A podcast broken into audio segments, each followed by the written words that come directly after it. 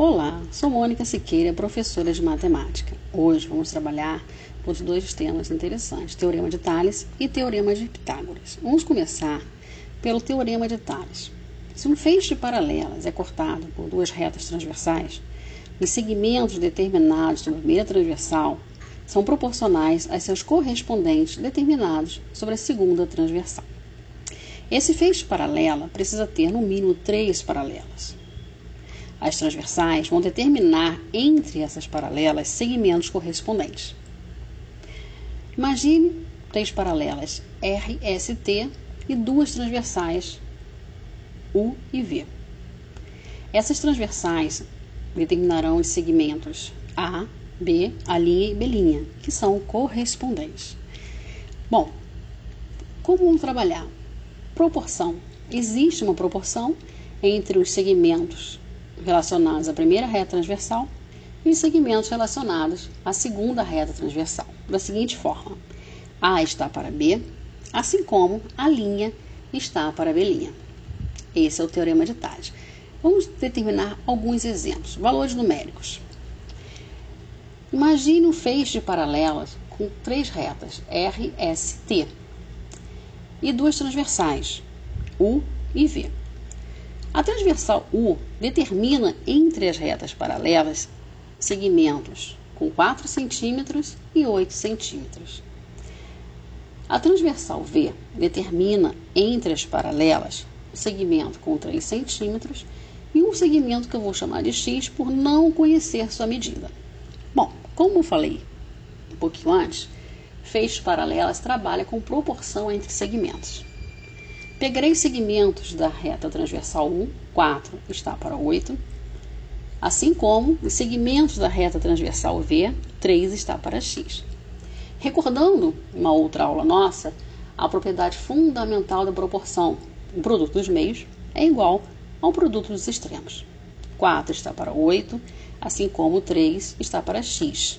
4 vezes x é igual a 3 vezes 8. 4x é igual a 24. x é igual a 24 sobre 4. Logo, o segmento desconhecido, x é igual a 6 centímetros. Assim, podemos proceder com todos os exercícios relacionados a feixes paralelas com retas transversais. Bom, agora vamos falar sobre o Teorema de Pitágoras. Tanto Tales quanto Pitágoras foram filósofos, filósofos matemáticos de outras eras, certo? Já devem ter ouvido falar deles. Bem, Pitágoras. Em qualquer triângulo retângulo, e tem que ser retângulo, o quadrado da medida da hipotenusa é igual à soma dos quadrados dos catetos. Bom, quem é a hipotenusa? A hipotenusa é o lado do triângulo que tem maior medida e que se opõe ao maior ângulo, que no caso é o ângulo de 90 graus. Os outros lados que têm que ser menor que a hipotenusa são chamados de catetos. Eles podem sim ter o mesmo tamanho ou tamanhos diferentes. É. Então imagine o triângulo ABC, onde a hipotenusa é o lado A e os lados, os lados B e C são os catetos. Como aplicar o teorema de Pitágoras? O teorema de Pitágoras diz o seguinte, que o quadrado da hipotenusa é igual à soma do quadrado dos catetos. Então nós teremos aí A ao quadrado é igual a B ao quadrado mais C ao quadrado. Bom, no nosso exemplo aqui, nós temos o seguinte triângulo. A hipotenusa mede x, um dos catetos mede 4 centímetros e o outro cateto mede 3 centímetros. Como aplicar o teorema de Pitágoras? Bom, x ao quadrado é igual a 4 ao quadrado mais 3 ao quadrado. x ao quadrado é igual a 16 mais 9. x ao quadrado é igual a 25. x é igual a raiz quadrada de 25 x é igual a 5. Não seria menos 5, porque como estamos falando de medidas, nós não teríamos medidas negativas. Então, na situação, nós vamos ficar com x igual a mais 5, ou seja, 5 centímetros.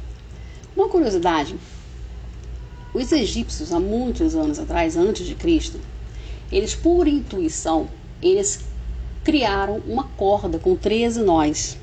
E a distância de um nó para o outro era constante. E com essa medida, né, essa corda medida, eles conseguiam criar triângulos retângulos, que chamamos de triângulo pitagórico. onde nós podemos somar as medidas e dando 13, né? 13 pedaços, não é isso? Bom, ficamos por aqui. Espero que continue com os estudos e até um próximo encontro.